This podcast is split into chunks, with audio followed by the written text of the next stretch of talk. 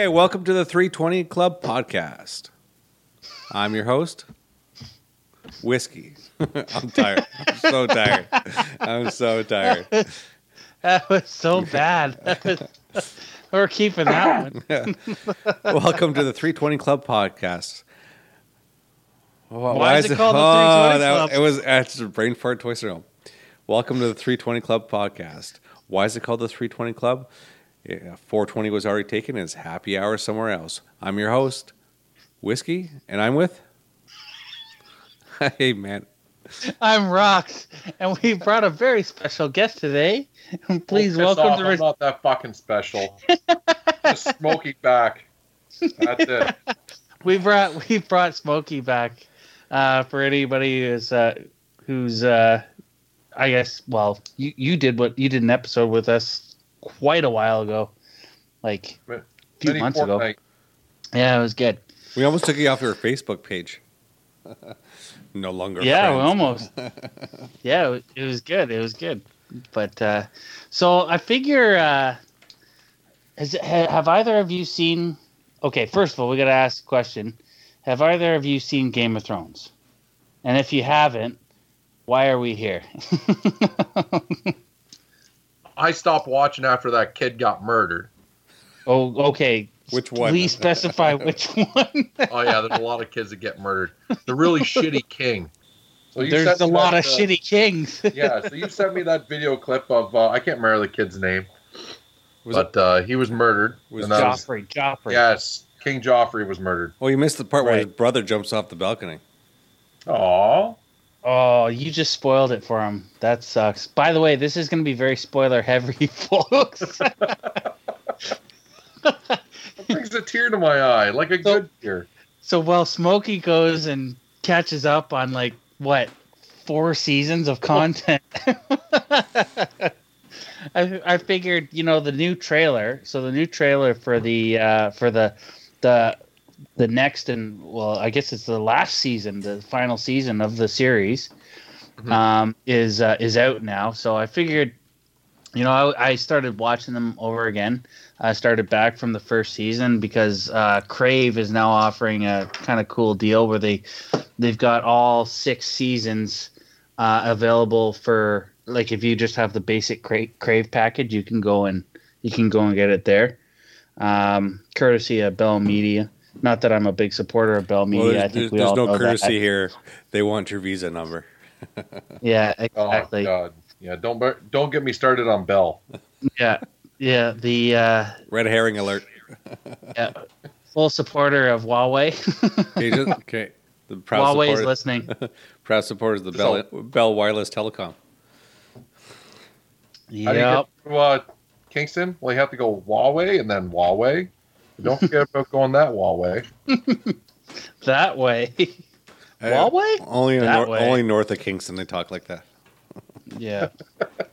It's not not untrue.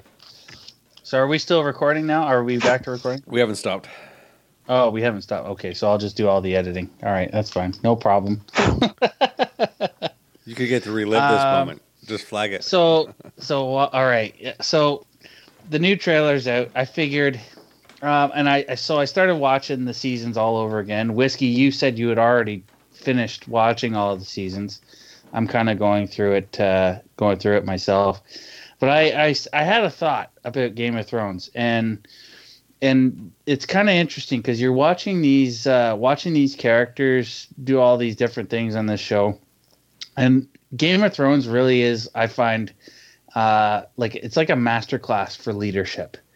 So I thought we would spend a little time. We could talk about leadership. Um, we don't necessarily have to use all of Game of Thrones, but I uh, just for the topic because we can we could talk about any kind of leadership or, and and use whatever anecdotes or whatever we want. But I figured uh, Game of Thrones because it's you know so popular and this is the this is the closing season to a series that has lasted for about eight years now, eight eight to nine years. Um, that uh, we could use we could use it as a platform to talk about uh, a, a subject that I don't think gets talked about too often. What leadership or Game of Thrones? Leadership. Okay, I'll, I'll I'll make I'll make the first um, statement, I guess. Be it resolved that Donald Trump and Joffrey have the same leadership style. You think they have the same leadership style? Hmm. Yeah, I could see that. It's really big. It's really big. We're gonna bring some dragons. yeah, Great time. We're going to Wall put up. a wall around it. yeah. We're gonna build a wall. Build a wall. We have this it ice tall. wall. We have prisoners to take care of it. It's really big. It's really big. I, I like it. It's good. It's not bad. It sounds like a good idea. Let's get the let's get the immigrants to man the wall. Is wait, are the are the wildlings and the uh, White Walkers a metaphor for immigrants?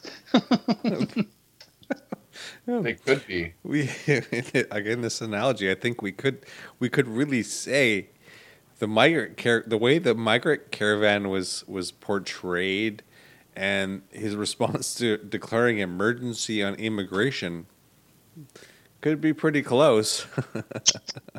I don't know, man. Well, That's a slippery slope. Well, they are a reflection of the times that we live in.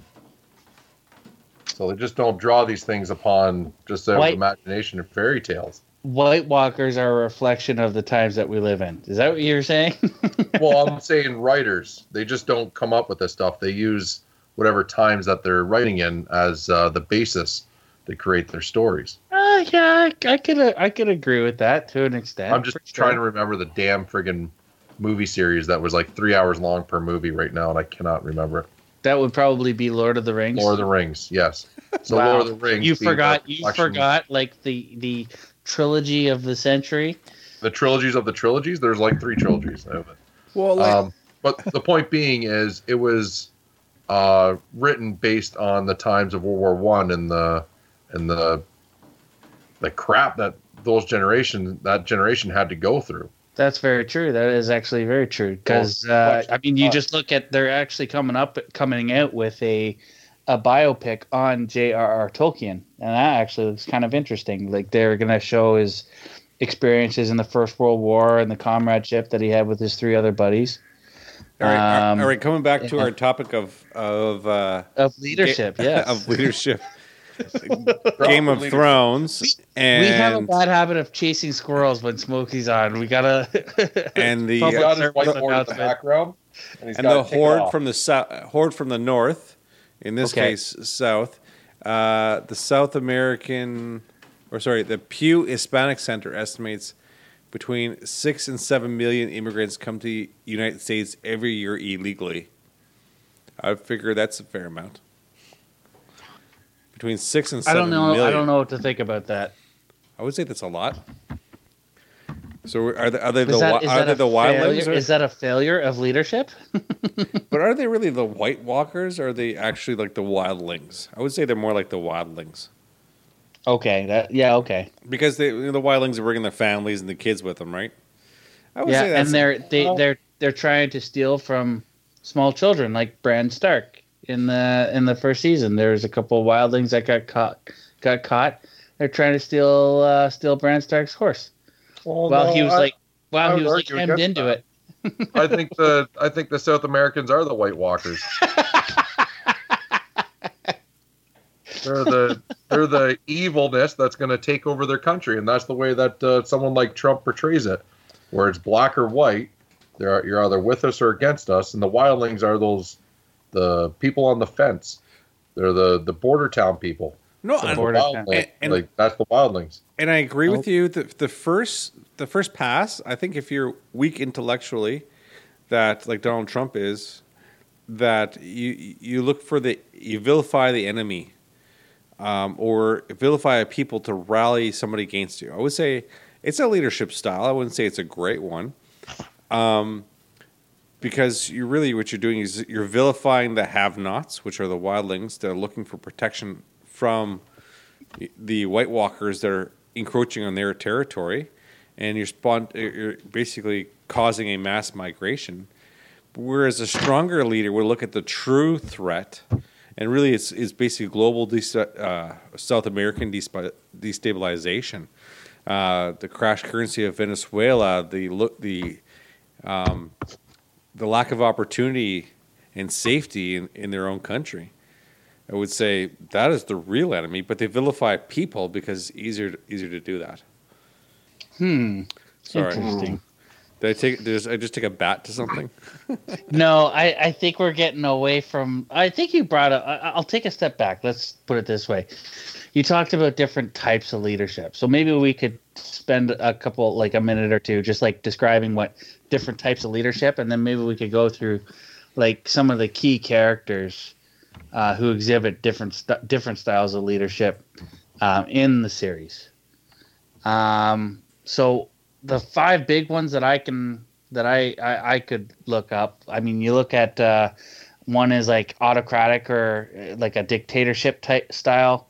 You have laissez-faire leadership. You have charismatic, transactional leadership. Uh, leaders who set goals and try and work with their teams to establish ways to accomplish them. Um, and then you have um, what I read up was a multifunctional style leader somebody who is directly involved with their teams and works hard to in- institute a culture of trust and mutual understanding. So I, the way that they explained it was like uh, a dictator would be somebody like uh, like a uh, Joffrey or as you said Trump, a wannabe. Trump's more of a wannabe. Joffrey is an actual dictator.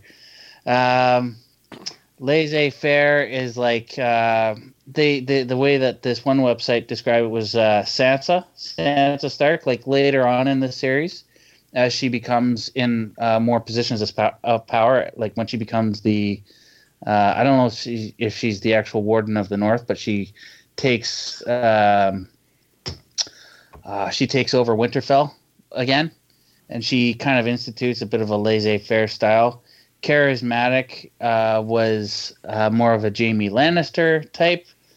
Transactional was like a Daenerys Targaryen type, and multifunctional was like a Jon Snow type. That's what they. That's how they explained it. So I would disagree with the the Sansa one.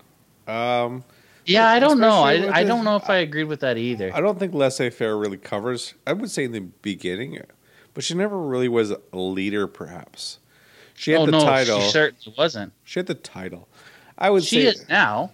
Yeah, but I would say she goes to more of the either facilitative or cross cultural piece because she understands the people of the North, she understands the people of the South, and she looks to set the conditions best for her. So that, I think the scene where the uh, the Winterfell blacksmith is getting ready to, to go to get ready for war or arrival for the White Walkers, and she walks by the blacksmith and she's she's she talks to I forget who it was. It's one of her her men at arms, and she says, "Are you gonna? Are, why aren't these covered in leather?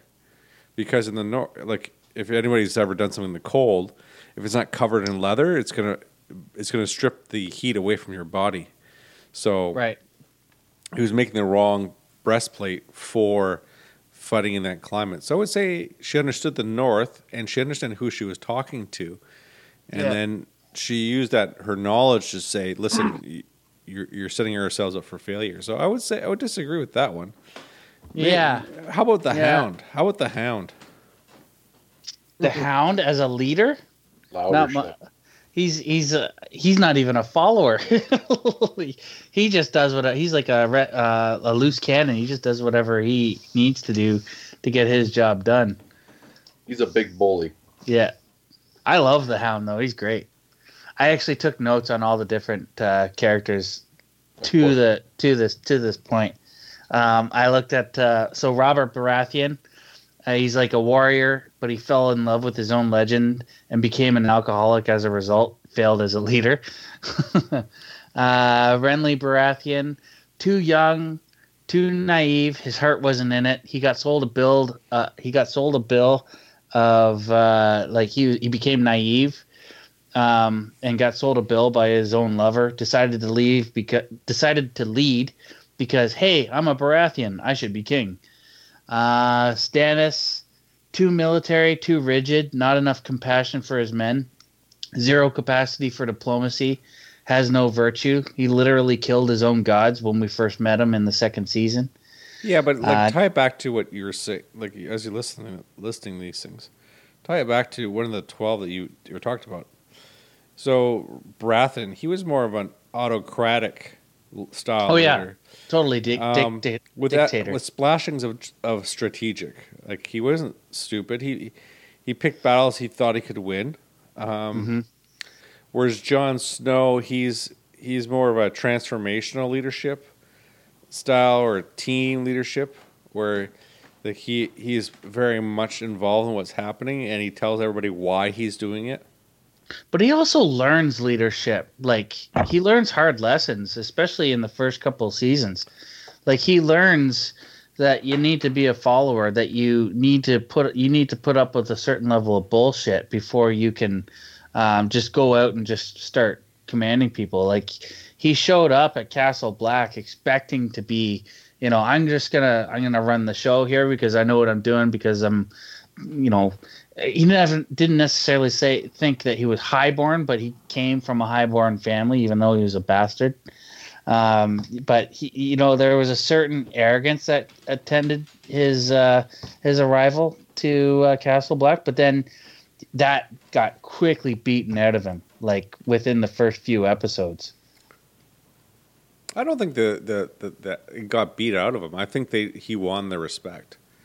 Uh, I, I think he still did everything he was he he set out to do, standing up for the young, or or the unable to, and recognize their strengths for what they were. Not everybody had to be a fighter, and in some Mhm. ways he was visionary in the senses that he brought the wildlings on the other side of the gate and used them to help defend it.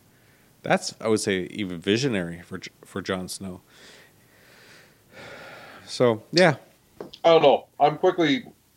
Every time you say stuff, it's uh, it's reminding me about. I haven't watched it. I haven't caught up to speed lately, as much as you guys have. you're slacking. But I'm slacking, slacking hard. Uh, It But- is a really good show. You probably should I know watch it's it. a really good show, but I'm watching a lot of other things. Like It is Trigger Mike on Netflix. I'm watching that. Um, Trigger Mike. What's Trigger that? Mike on Netflix. Like, you talk about leadership. Uh, this is a guy that has no inclination on want to be a leader, but he is being a leader, and he does it through being an example for his what he calls his people, and Mhm. leading by that that example. It's not a good one.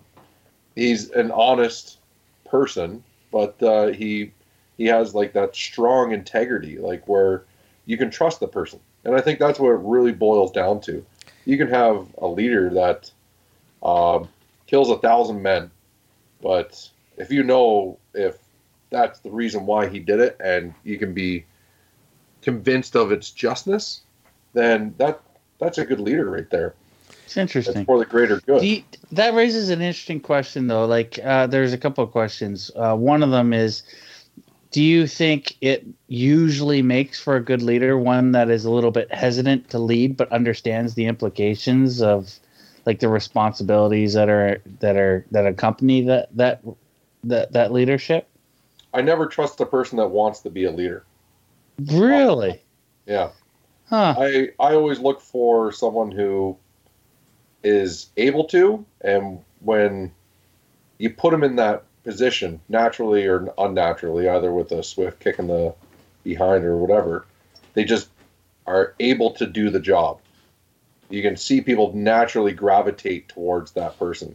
So you can you can put all this down on paper and all that stuff, but at the end of the day, people naturally gravitate towards good leaders. Uh, How and a good leader is it really it worked out really well for Hitler. Oh, yeah. Well, you I knew you were gonna do that. You ass.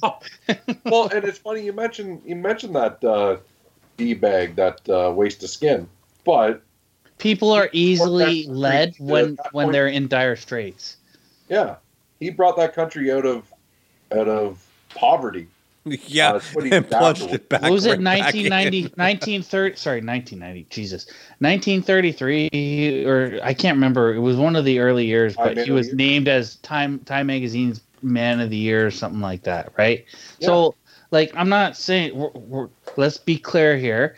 Hitler was a mass murdering fuckhead who put us into a lot of trouble okay we got that we get that clear He did a lot of terrible, terrible things.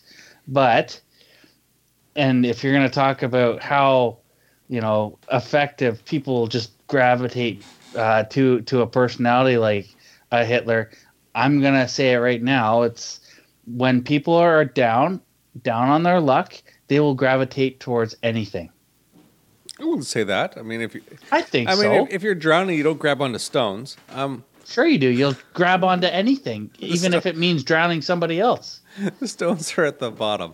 Uh, anyways, but um, the the reason why I'm, I'm, I'm leading could- you, I'm leading could- into you some parallels Oh. here. So, Pump, so pump the brakes because there is a parallel there. hold on. I know. Let me finish it. the Joffrey. If you if you line up the Hitler with the Joffrey on that one, it's what that what those people kind of needed at that point in time. And he was a friggin' shitbag, and he was a horrible person, and he hmm. and he did horrible things, and it took his own people to, to kill him, to off him before it went any any worse. Well, his own people didn't kill him, but He doesn't. He doesn't know who killed him. Yeah, I actually do know it killed him, but Well, it's who- the people who killed him? killed him. the who Tyre- killed him? the Tyrells. Yeah, no, they didn't. yeah. They didn't kill him. Yeah. Did they? Yep. It was the old lady. Was it her? Oh, Yeah. for some. Oh, fuck! You're right. It was. So, anyways, some my reason, I got it parallel. into my head that Littlefinger killed him, but no, no, no, it wasn't. Let's go back two steps there. So the parallel I wanted to to to, to bring to light here was you said the yeah, love you of the Hitler up, man. I know. So the love of, of a character and the rallying of a country behind a character is in some ways um, like Ned Stark. I mean, because when he wrote Mein Kampf, they they they, he, they people felt that he was representing the people, the representing them well. And Ned Stark kind of did the same thing. Like he, oh, he's virtuous. No one ever undermined the credibility of my my fear, right? So I struggle. Whoa, whoa, whoa! no, I'm just saying You're not comparing Ned Stark to I- Hitler, are I you? totally am. it, it How didn't. dare struggle To you? struggle to struggle. How dare you slander Boromir like that? but the end result was the same. But Stabbed in the back or cut his head off? both, both.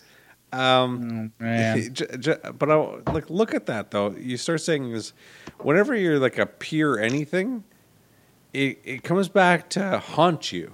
So if you're a pure idealist, um, and everybody's willing to follow those certain ideals, or they they they they co-value, I think there's some interesting play there.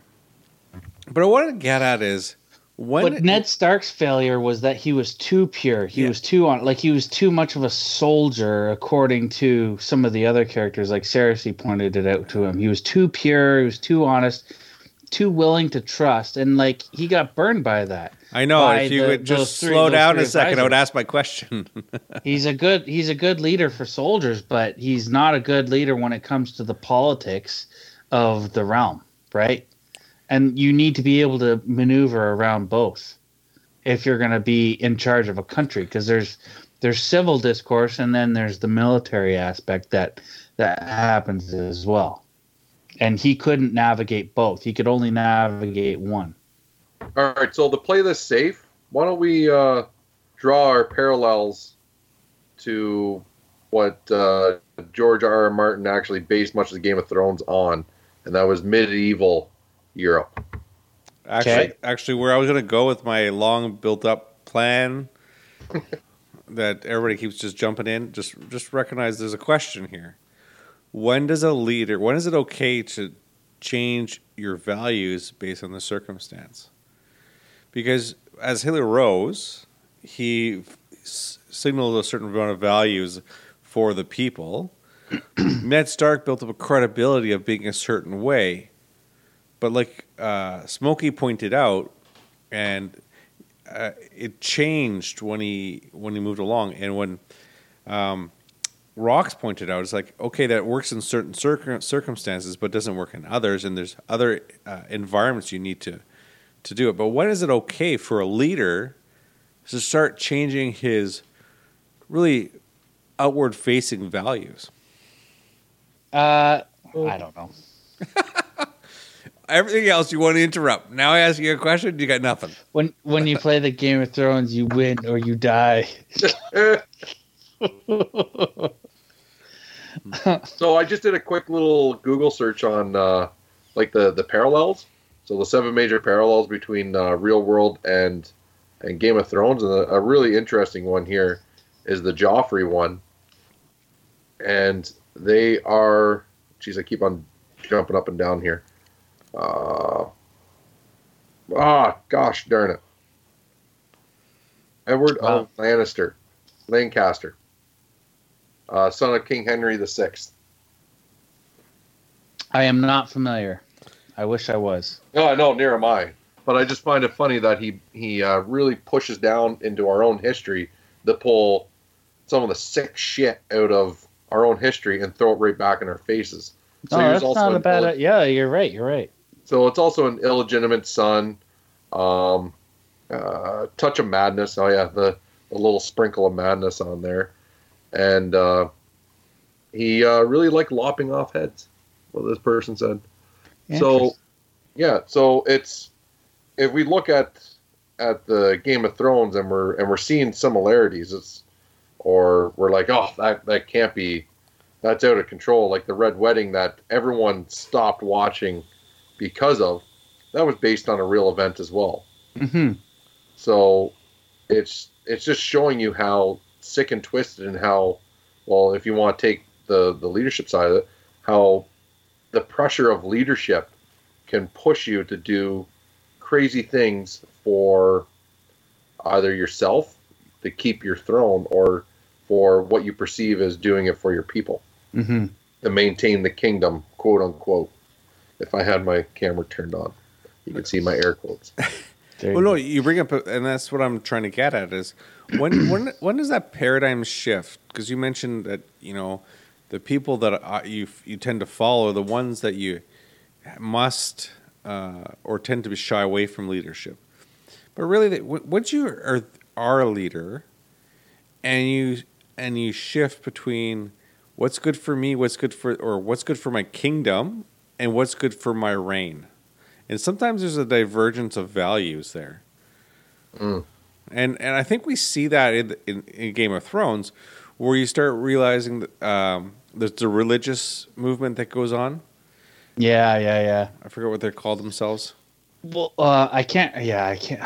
I can't remember the name, but that was like a shining example of what not to do in leadership, and it was specifically targeted at Cersei. Now, Cersei herself, like, she's a. If you want to look at different personality styles of leadership, um, which most leadership styles that you see in Game of Thrones are personality personality driven, I think is unavoidable because we're talking about you know a fictional universe or whatever. But you look at a character like Cer- Cersei, she bets everything on her strengths. She never learns any of her weaknesses, and she doesn't contemplate like long term effects over uh, for in order to achieve short term gains. So she always tries to get rid of her enemies, but she doesn't contemplate what that could hap- what could happen over over the long term. And one effect of that was, you know, for example, she gets rid of Ned Stark. All of a sudden, her kid becomes king, and he wreaks havoc upon the kingdom, especially within the local area. She Yeah, that's- continues to do shit like this, Cersei and now you got all these uh, religious fanatics who are who are basically running the show. Cersei didn't kill uh, Ned Stark. No, but she she created a situation where it could happen. Mm, She killed her husband, and like she didn't directly do it. She she let it play out. She she allowed the whole situation to play out where her husband died. Robert Baratheon died, even though he was out uh, drunk and hunting and all that kind of stuff. He died as as a result of that kind of uh, behavior or whatever that activity, and she she just didn't give a shit. She let that thing happen, and then when Ned Stark was going through and finding out uh, all of, all the shit that was been going on between uh, Cersei and Jaime, and he was trying to expose that. Um, she basically tore up, uh, like even after uh, Baratheon's death, Um, Ned Stark has a written proclamation from the now deceased king, and she just tears it up in front of him and sets the tone for the next uh, for the for the events that are about to happen. Well, isn't it kind of funny though that uh, the season starts with Ned Stark, or season one starts with Ned Stark beheading a person for the greater good of the of the the kingdom because rules must be followed. Yeah, he follows the rules to expose someone, and they kill him. yeah. You, I never really thought of it that way. It's a really good point. Well, it's the it's well, it sums up the freaking title really, where Yeah. people sneaky, snaky, people with lack of integrity and are have no place being in um in a role that is important enough to take care of people and take care of a kingdom. Uh, they do things to preserve themselves. They won't do things to preserve what they're there for or what role they're in there. They do everything to preserve themselves and the role that they fill. I think that brings up a really good point too, because I heard a I heard a saying a while back. Um, it was uh, it was talking about groups of people, and the idea is that an altruistic person will be defeated by a non-altruistic person, by a corrupt person or whatever, every time. Yeah, so let's go back here. Can we go back for a second? Well, I was just gonna finish my No, no, point. no, no, I thought it was it- good. yeah, I had a really good point, somewhere. and and I thought people would like just, to know. Just, just watch. Just watch. Okay. but you guys are talking about the same thing over and over again. Is that we're when it, when is it different when a, a person changes their values to protect their reign or protect their kingdom because they are not always the same. And when we talk talked about Cersei Lannister and how she she never adapted. She all the, the only thing she did was to protect her reign. She never protected the kingdom. Joffrey, well, he wasn't much of a leader. Um, but when- Greatest leader of all time. not necessarily her reign, but her herself and like her family to keep maintain like I don't know. She carried on lessons from her father from Tywin, who was all about the dynasty, but she did it in different ways. She cared more about I think her own power, but not necessarily the longe. uh, Well, I could be wrong on that because here she is, fucking her brother, and uh, Lancel was another one. She was screwing other people with like cousins and all kinds of shit, so she could continue on the dynasty by creating more incestus incest progeny. No, well, she she was narcissistic, and that was the problem. She liked Okay. fucking her twin because it, uh, to me, anyways, she liked fucking her twin because it was a, he was a reflection of her. In that, because they're twins, Yeah, right? So, But she also did that with Lancel, who was like just a weaselly little guy was her serving cousin. under Baratheon before, uh, before he went like fucking all uh, zealot on on them with the religious group. yeah, but So it- we'll that was a pure there. So you- are you talking about um, the difference between like when is it right to Yeah. preserve your own role, or when is it right to preserve the the greater good? What's uh, where are we going out here? because there's never there's no isn't always a greater good because sometimes you're gonna have to do things to protect your reign for the long term greater good if in your language, and then there's sometimes you have to focus on the kingdom, and sometimes you have to do both. Um, and the reason why I bring it up because it You mean like SNC Lavalin? exactly. I couldn't help myself. I had to throw that in there. I got a half inch drill bit that I want to shove up the ass of the friggin' guy that owns right now. oh man. Self preservation at its finest. But what do you mean we're not allowed to bribe Libyan, Libyan government officials? What do you mean? Well, that that that's more complicated than that. Be- It is. It Wait, is. wait, It's a very complicated situation. Bribes in some places in the world is a perfectly normal thing. I side with the RCMP on that one, where we should be As pushing our should. values through the companies doing business outside. Oh, so you're, so you're saying we're supposed to impose our values on somebody else? take bribes, Oh. then we shouldn't do business there. But that's Yeah. a very point. Because, but uh, when is it okay for you to shift values? to protect the reign or protect the kingdom?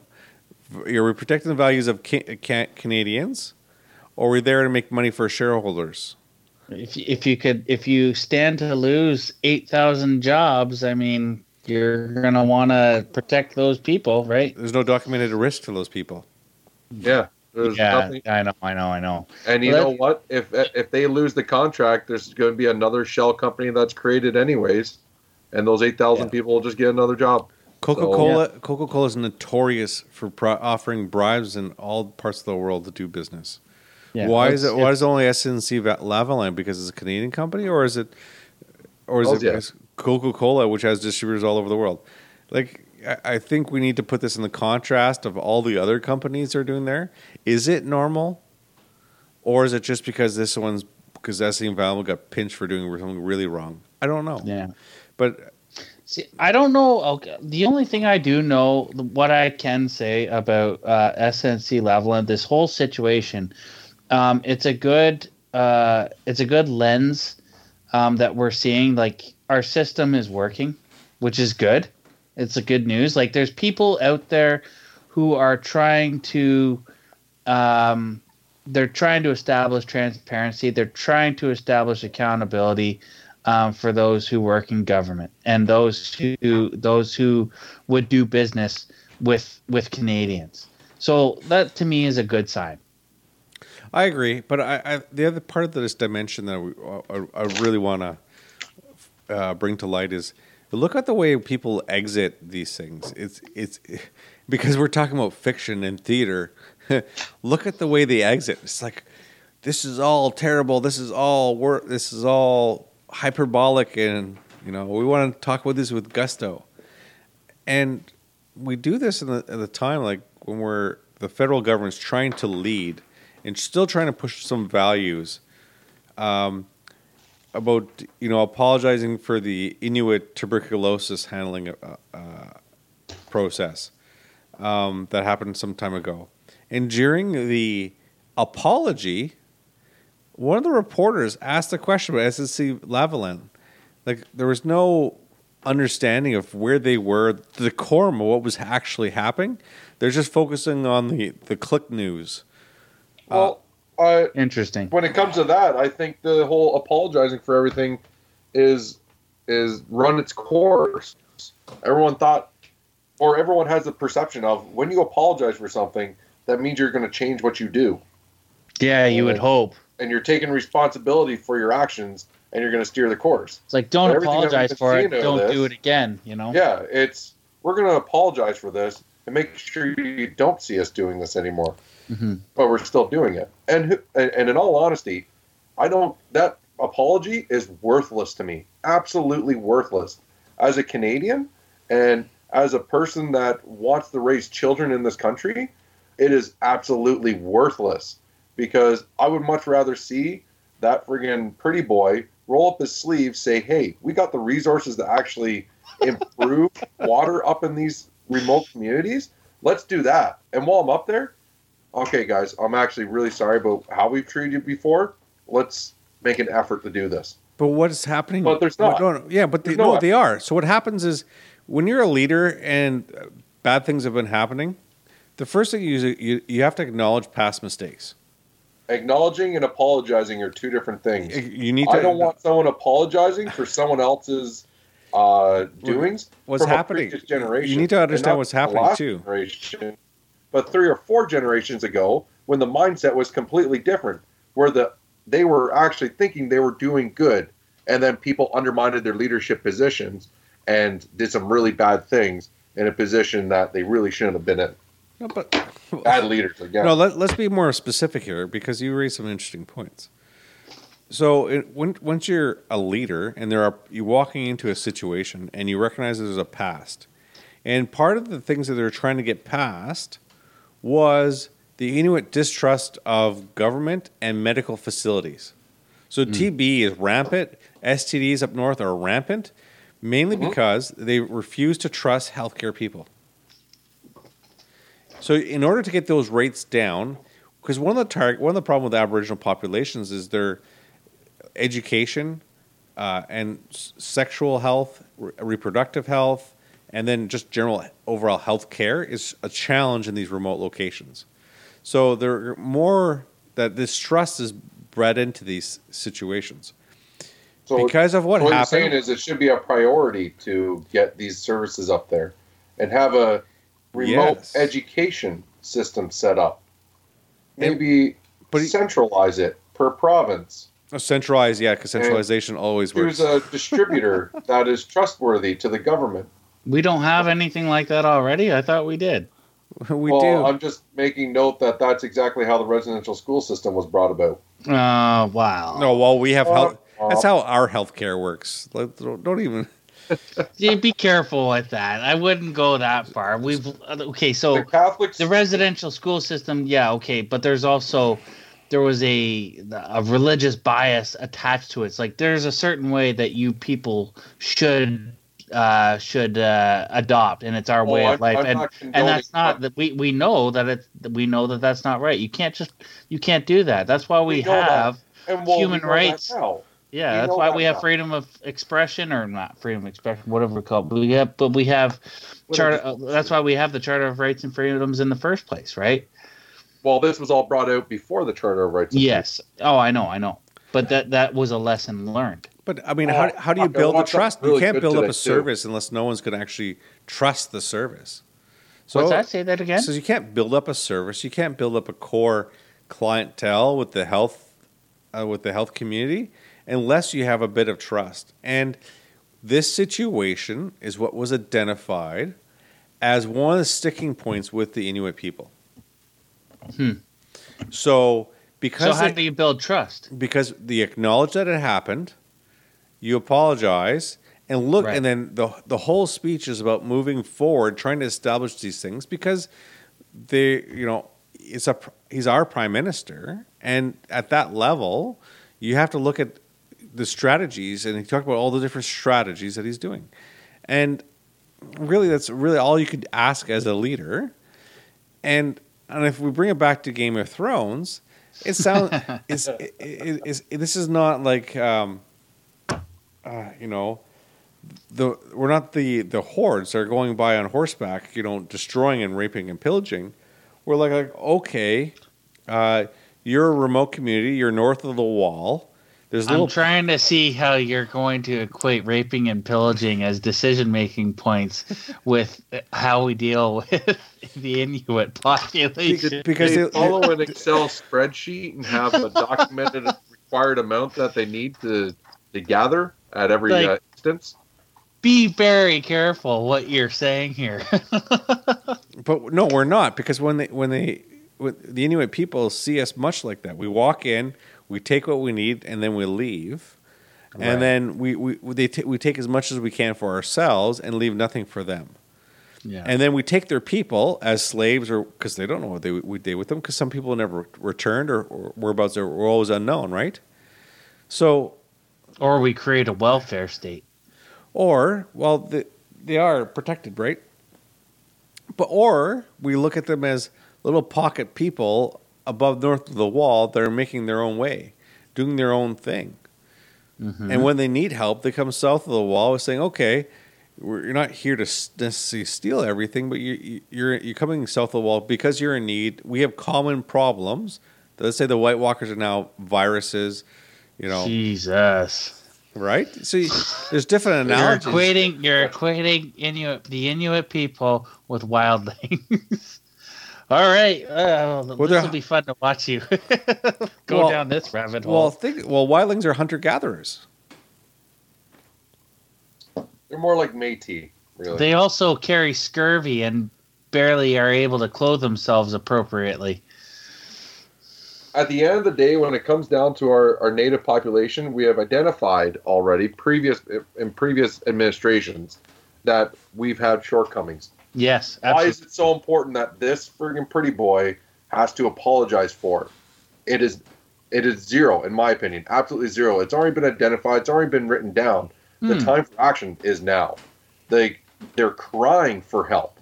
Like we shouldn't be now coming in and be like, well, you know what, we're sorry for everything that happened. They're like, no, fuck off. Like we're dying up here. So what shit. what what what form of what form does that help take in in in your in your opinion? If you're if you were a leader in this situation, what form does that take? Well, for our own people or for Joffrey in Game of Thrones? so for our own people, that means mobilizing the resources that we have now. Right. The justification is that it's an emergency.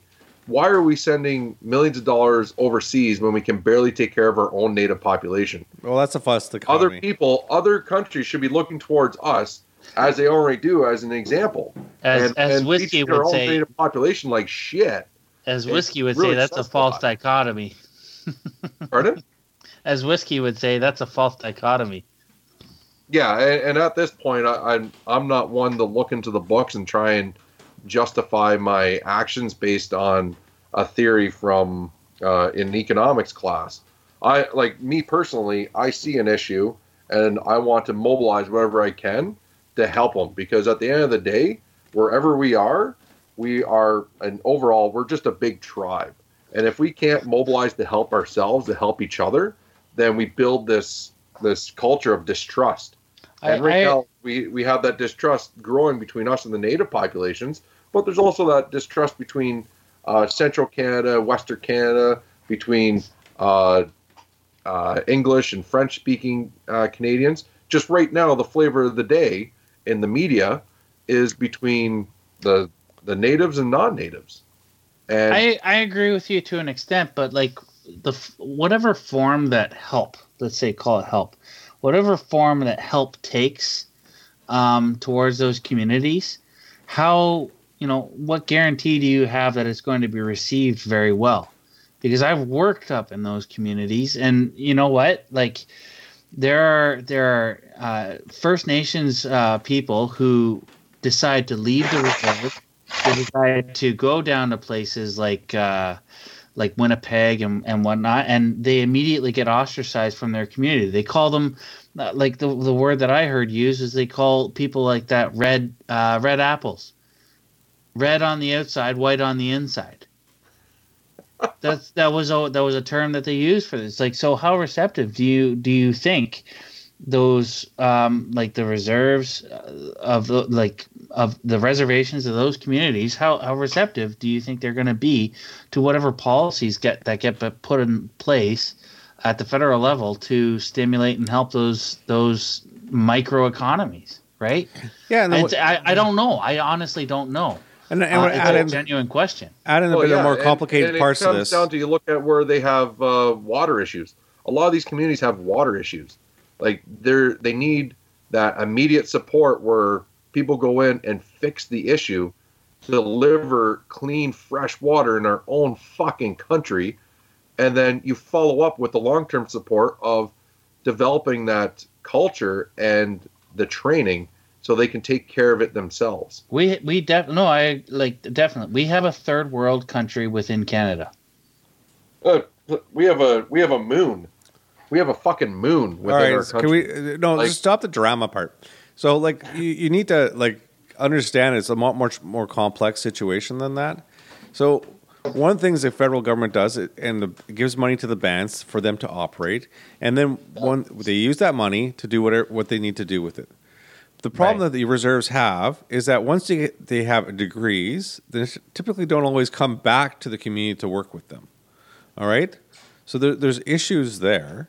So when you're trying to develop a band, because when we when they set aside the, the quote unquote reserves, they didn't exactly always give them the best land for that to happen. yeah So they're already disadvantaged as they are. Then you're saying, okay, federal government, go in and put a whole bunch of infrastructure there so they can have all these different things. But the problem is when you when you just impose that on a community, what's the long term plan? Because Yeah. now you're occupying their reserves to provide these services. our solution is So you're short. You're We so got a problem, Smokey's let's just idea of just walking in and, and putting up it. all these these well, buildings. money's been working for the past couple of decades, and I, I- say that with the most snarkiness in my voice because there's billions of dollars that have been wasted, unaccounted for, unaccounted for money. Yes, but And- you're giving you're giving the money to the reserves to again, do what they need back to do. integrity and trust, where the normal person sees, yeah, we're supposed to get this million dollars for our people. I see my house without siding on it. Yeah, but the, you give it the money to the band, and the band builds it. The the, the the the Aboriginal people, when they live on a reserves, don't own the land, and they own own the own the house. The you don't band- have that guarantee that the band is going to build that though with the money that's given to them. They don't. Well, been well, well, there's also the the very real possibility, and it has happened when, say, a band chief takes that money and they they they turn corrupt. They do they they take that money and they run basically. Totally. This, this was solved uh, by a couple bands uh, in Quebec and in BC, where they took the money. They saw this massive corruption and all that, and they saw that the federal government wasn't helping them. They're just like, "Here's some more dollar dollar bills, y'all. Solve it. It's your problem. It's not ours." Dollar dollar bills, y'all. Okay, And good. Keep carry on. it took a couple great leaders out of these communities to give their people common goals to work towards. And now you have, uh, I know there's two bands in Quebec. I'd have to uh, strike up the Google monster on this one that have turned themselves around and are profitable bands uh, because they looked at the natural resources that they have in the area and they started exporting them, started educating their people towards uh, the mining and the and the getting getting that resource to market. Yeah, Hmm. you listen, what you're saying isn't a new thing. Like I, I, when I build houses up north, in northern Manitoba, yeah, there's some communities that have and some that don't. But the mm-hmm. problem is when you saw the residential school system and a whole bunch of other, you got the Inuit TB, where they're starting to pull people out of the community. There's less likely for that leadership to exist there, so Yeah. it can develop and foster and do think grow in a positive way. Checks and balances. But I mean, there's there's a there's a balance the federal government has to do in order to m- make them all. Because as you see, not all the bands are equal. And the second piece to this is that you're you're saying the, we have real problems. So we, so let's let's take a, let's just take stock here. If the federal government walked in and started imposing things, it's now imposing its white person culture or its Canadian culture on a First Nations reserve, what everything should be.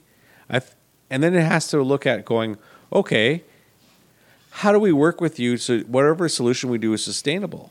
There has to be an exchange, and ex- exchanges are built on trust. So if we're going to do stuff as a leader, you need to step up going, okay, we messed up, and he's done it systematically, looked at, trying to get Aboriginal people on side with him so the federal government can do be more maneuverable in that space. But if they don't trust anything he says, well, it's not going to go anywhere. So even if he does a half-assed job of looking after their issues, is going to be far further ahead than if he had not done it at all. And when we say, well, we got we should put our money, you know, over there instead over here, well, the government prints money. It, hmm. it, it doesn't matter where the money comes from. And it's not this or that. Okay, you can put a million dollars into the Aboriginal problem when it's in the billion dollar uh, bracket. Ain't gonna do nothing. It's in the tens of billions of dollars. Last I heard was a twenty billion dollar problem, and if you throw a million dollars at it, it's not gonna mean jack. Um, so we need to understand these the space and the scope and size. And the problem is if you give with one to one reserve, you're disadvantaging another well, guess what? That doesn't fly because now you're showing favoritism. So it's it's a complex space. And if we just throw saying, "Ah, we should just solve all these problems," well, wait, wait. The government doesn't. Would you be mad if one reserve sued the government because it showed favoritism? Like we need to look at this in a. It, it needs to be a, a whole. If you say Podcast. holistic, I'm going to hit the end button here. It, it's a whole podcast on it to itself, let alone just I a- I, a I session I just wanted ours. to talk about Game of Thrones. well, this would be the Game of Thrones because this is an inherited problem that I'm looking at the census from 2011. The numbers are just increasing from there. No one does anything about this. And because it relates right back to that, I just want to preserve my own power. I don't want to do what's right for my community. I don't want to do what's right for my for my country. So it does run right back to that whole uh, Celeste or whatever hell her name is. C- Um, Cersei. Yeah, Xerxes, where the whole all every season you see her and her slimy little friggin' uh, self sleeping with whatever she can to stay in power and to do her her little tidbits of of uh, help to just keep what she has. And I think that really reflects on what we have in politics today. Well, So- I, I- so- I, I just going to do the tidbits of you got a good of- point there. So I think it's it's it's more like uh, the Valyrian coming up from uh, from uh, across the waterways, where she's freeing the slaves. I, I thi- okay, hang on, hang on, hang What? on, hang on. You're talking about Targaryens. Targaryen. Sorry, like let's let's get our facts straight here. what's her name? I forgot her name. Something imaginary. I will out nerd you every time. Yeah. All right. So What's that? Khalees. So what? what, what Nothing. Khaleesi. okay. Well, take It's it not. easy. It's not. It's Take it not a easy. French swear word. It's not Khalees. I was swearing, but anyways, um, but when we look at the business side of this, and, and what what what we see in businesses right now is every other demographic is doing this. I know. is plateauing, except Is this for from your thesis piece? what? Or sorry, your PhD? No, He doesn't have a PhD yet. like okay. Anyways, I'm just trying to throw you off. I'm looking for the intelligent part of what you said. Anyways, Oh, no, there's nothing there. There's nothing there. so anyways what we look at is the, every other demographic for most part is actually stagnant. The population explosion of the aboriginal people is massive. It's massive. It is in canada we can't immigrate people fast enough. We can't hire people fast enough. We can't have enough kids. The only people who can have enough kids are the aboriginals. Okay? There is, and and if you pair that with the fact we have a labor shortage in Canada right now where we are we would manufacture more stuff. We just can't get enough people to do it. Just just look at that. They're there. They're asking for work or they want asking for opportunity a lot of them and we're desperate. So you, think as a government and when you're trying to manage a country where you have all these people that are un, uh, unemployed in the rural areas and then in the urban center urban more urban areas we're just starving for people. But look at that divergence. You're like how can i get them to trust us enough so they can work in our in, in a, an environment where they feel comfortable? But there are barriers. One is health two is education and three is opportunity. So once you bridge those pieces and that's what's ha- if you see what's happening is that once you start picking these pieces away you'll see that uh, see a more transfer of, of wealth happening so you, you and because we can do that it's like our economy can support them i think that's what's going on but you're not As soon as I hear the words transfer of wealth, I start accusing you of being a goddamn socialist. Commie.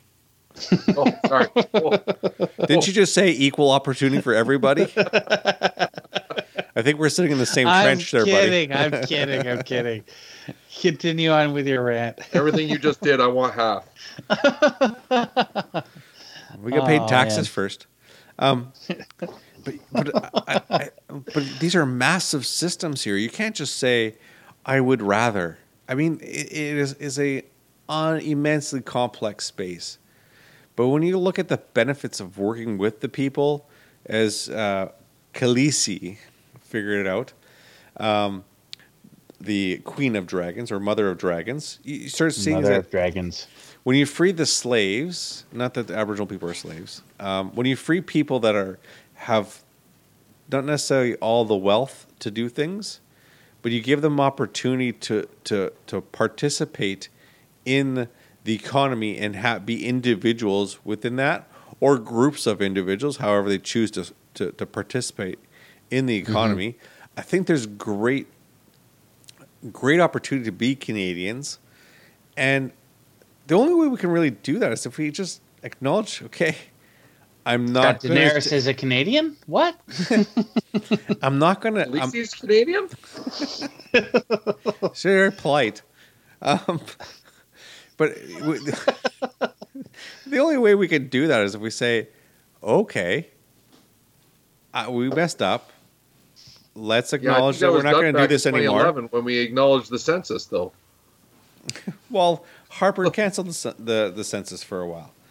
Uh, uh, I mean, The Harper. I like how you refer to him as the Harper. Well, like he he's a, like he's like he's a burger. the, the Harper government. How's that? Yeah. So this weekend, I just got finished watching a really cool show, uh, Larry Charles' Dangerous World of Comedy. wow, that's a mouthful. Yeah, so Larry Charles, uh, producer of like Borat and stuff like that. Okay. Yeah, there's that monotoneness.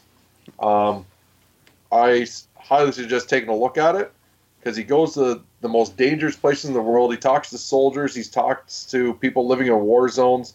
Talks to the people that are living in failed countries, and he wants to know how people cope by using uh, comedy.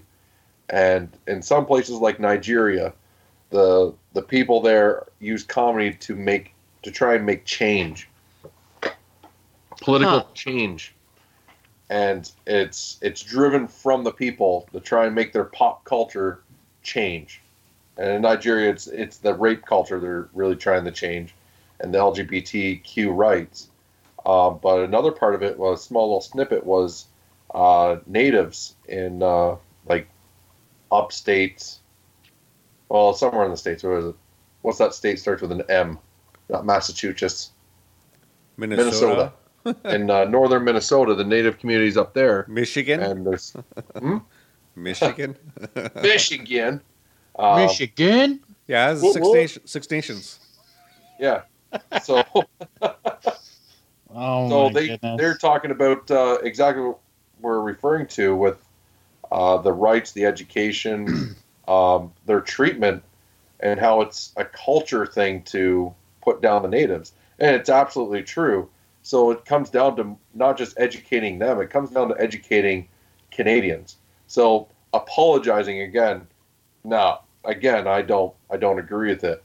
It's doing action. It's changing the requirements for education, not just for them, but for us.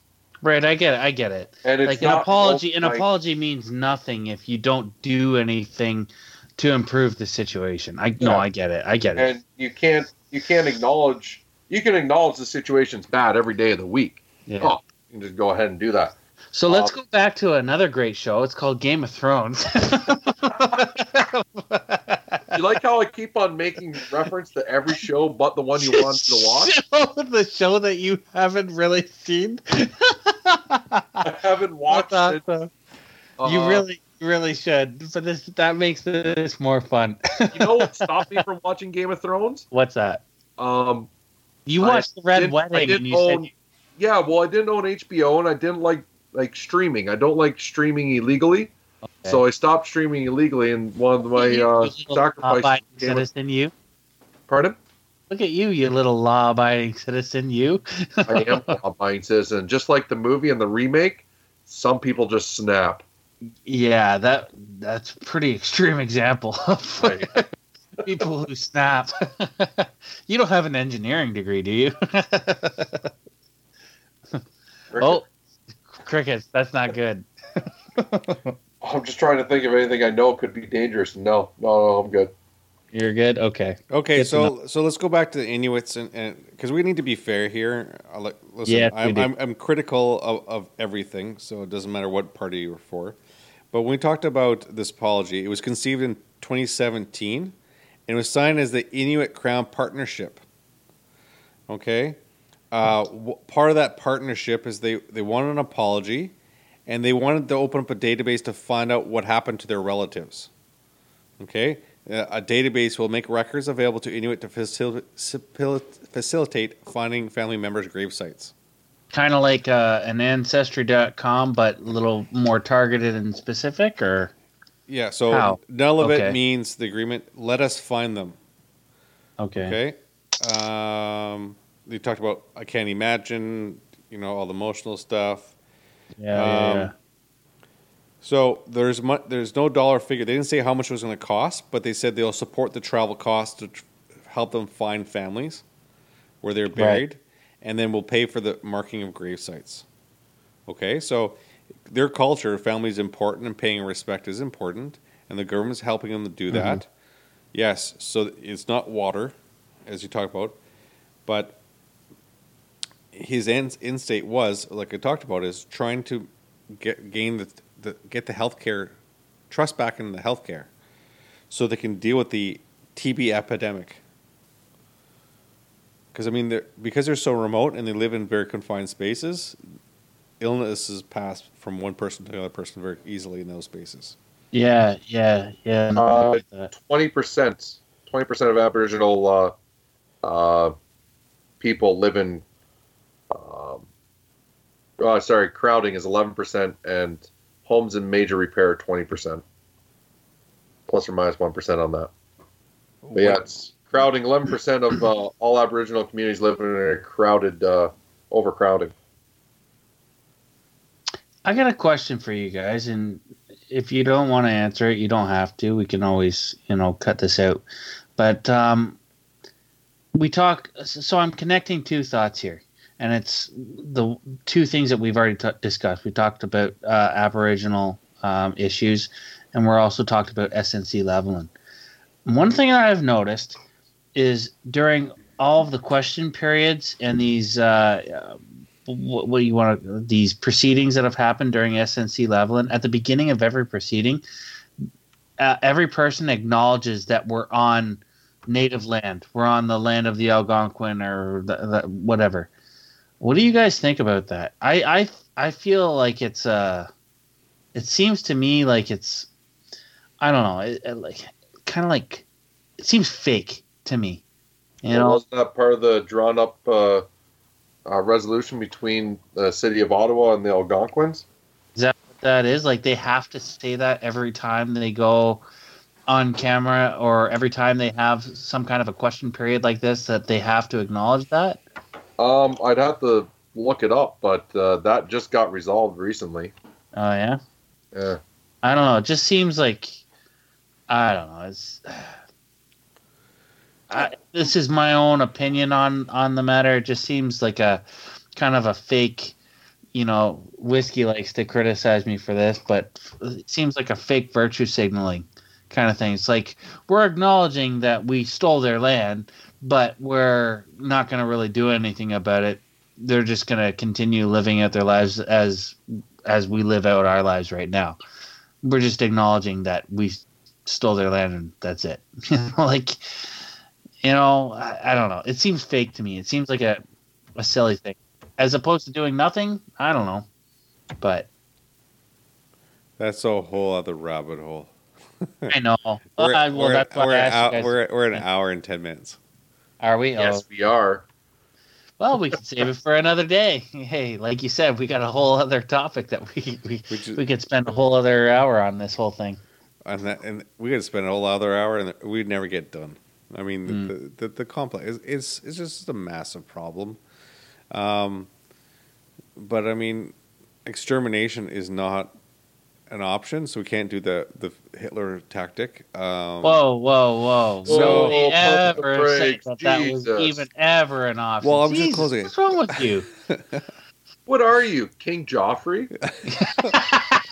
no, I'm just saying is that it's a massive problem, and, and, and we need them. I, I honestly think we need them, and we need people to exist in our we need, society. we need King we- Joffreys? No, we need Aboriginal people in our society. Like my uh, my daughter's adopted, and uh, she's part of We Aboriginal. need all kinds of different types in our society to make society. No, I get that. exactly. So my daughter's Aboriginal, and So don't say that extermination is a fucking no, but, option. but you always cut me off. You don't ever actually listen to the bigger point.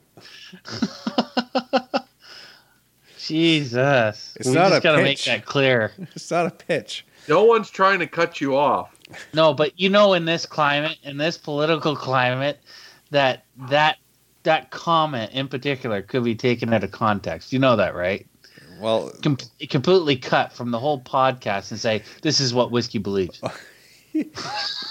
our, our, our listenership will go up like three billion percent. Yeah, What did he But- really say? Just think of, wouldn't get ad revenue. no, but my point is we, we need them. We, we need to bring them in. We need to, you know, we talk about educating and inspiring. It's it's like, listen, we, we actually need their ability to to work with us, and we have the ability to help them improve their lives. There's there's there's interest on both sides to to make it work. yeah, Um, we should just build like a residential program where we can assimilate them into our culture. Make it mobile though. Put it in trailers. Make it mobile. Yes. Two Make wrongs don't make a right. We'll, we'll, we'll make we'll make an app and we'll put it on their phones. Whoa, whoa, whoa, whoa. that's actually not a bad idea. We'll call it Uh, YouTube. using current technology that we have right now and and doing an app that is out there for school boards to use to uh no no no that's uh that's a big no no in Where my are uh, you going with this? I think it's all no, being but, uh, edited out. educate just normal populations about so something as simple as religious classes like it it boggles my mind how we still have the Catholic school board Oh and my! We- yeah, we talked about that before. but Yeah, I know Smokey you talked has not before, been but listening to our something like that podcast. where it's we need to teach everyone about all cultures and all religions and all pertinent religions in this in this country. And one of the the top ones that should be taught is Native culture and, and traditions. so it needs to and have that's- visionary leadership. Pardon me. Oh, look at you bringing it right back to our topic. I love it. I never lost Great. it. Never lost it. Hey, what was that? That sounded delicious. That was a couple of screws hitting the table. Delicious. You're screwed. Yeah, I am screwed. I uh, okay, so I, I, I get the feeling that we're we're gonna start to wrap up here. I got nothing more. Okay. I'm gonna go to bed enraged. So uh, thank, Yeah. you, thank you for tuning in. Uh, until next week, I'm Whiskey. And I'm Rox. Oh, you want me to say something? Yeah, I'm You, you should. Yeah. See you next week. Your favoriteest guest star. Hey everybody, Rox here. I just want to take another moment of your time and shamelessly ask that you like and subscribe to our podcast wherever you get your weekly dose of whiskey and rocks. We're currently on iTunes, Google Play, Stitcher, and YouTube.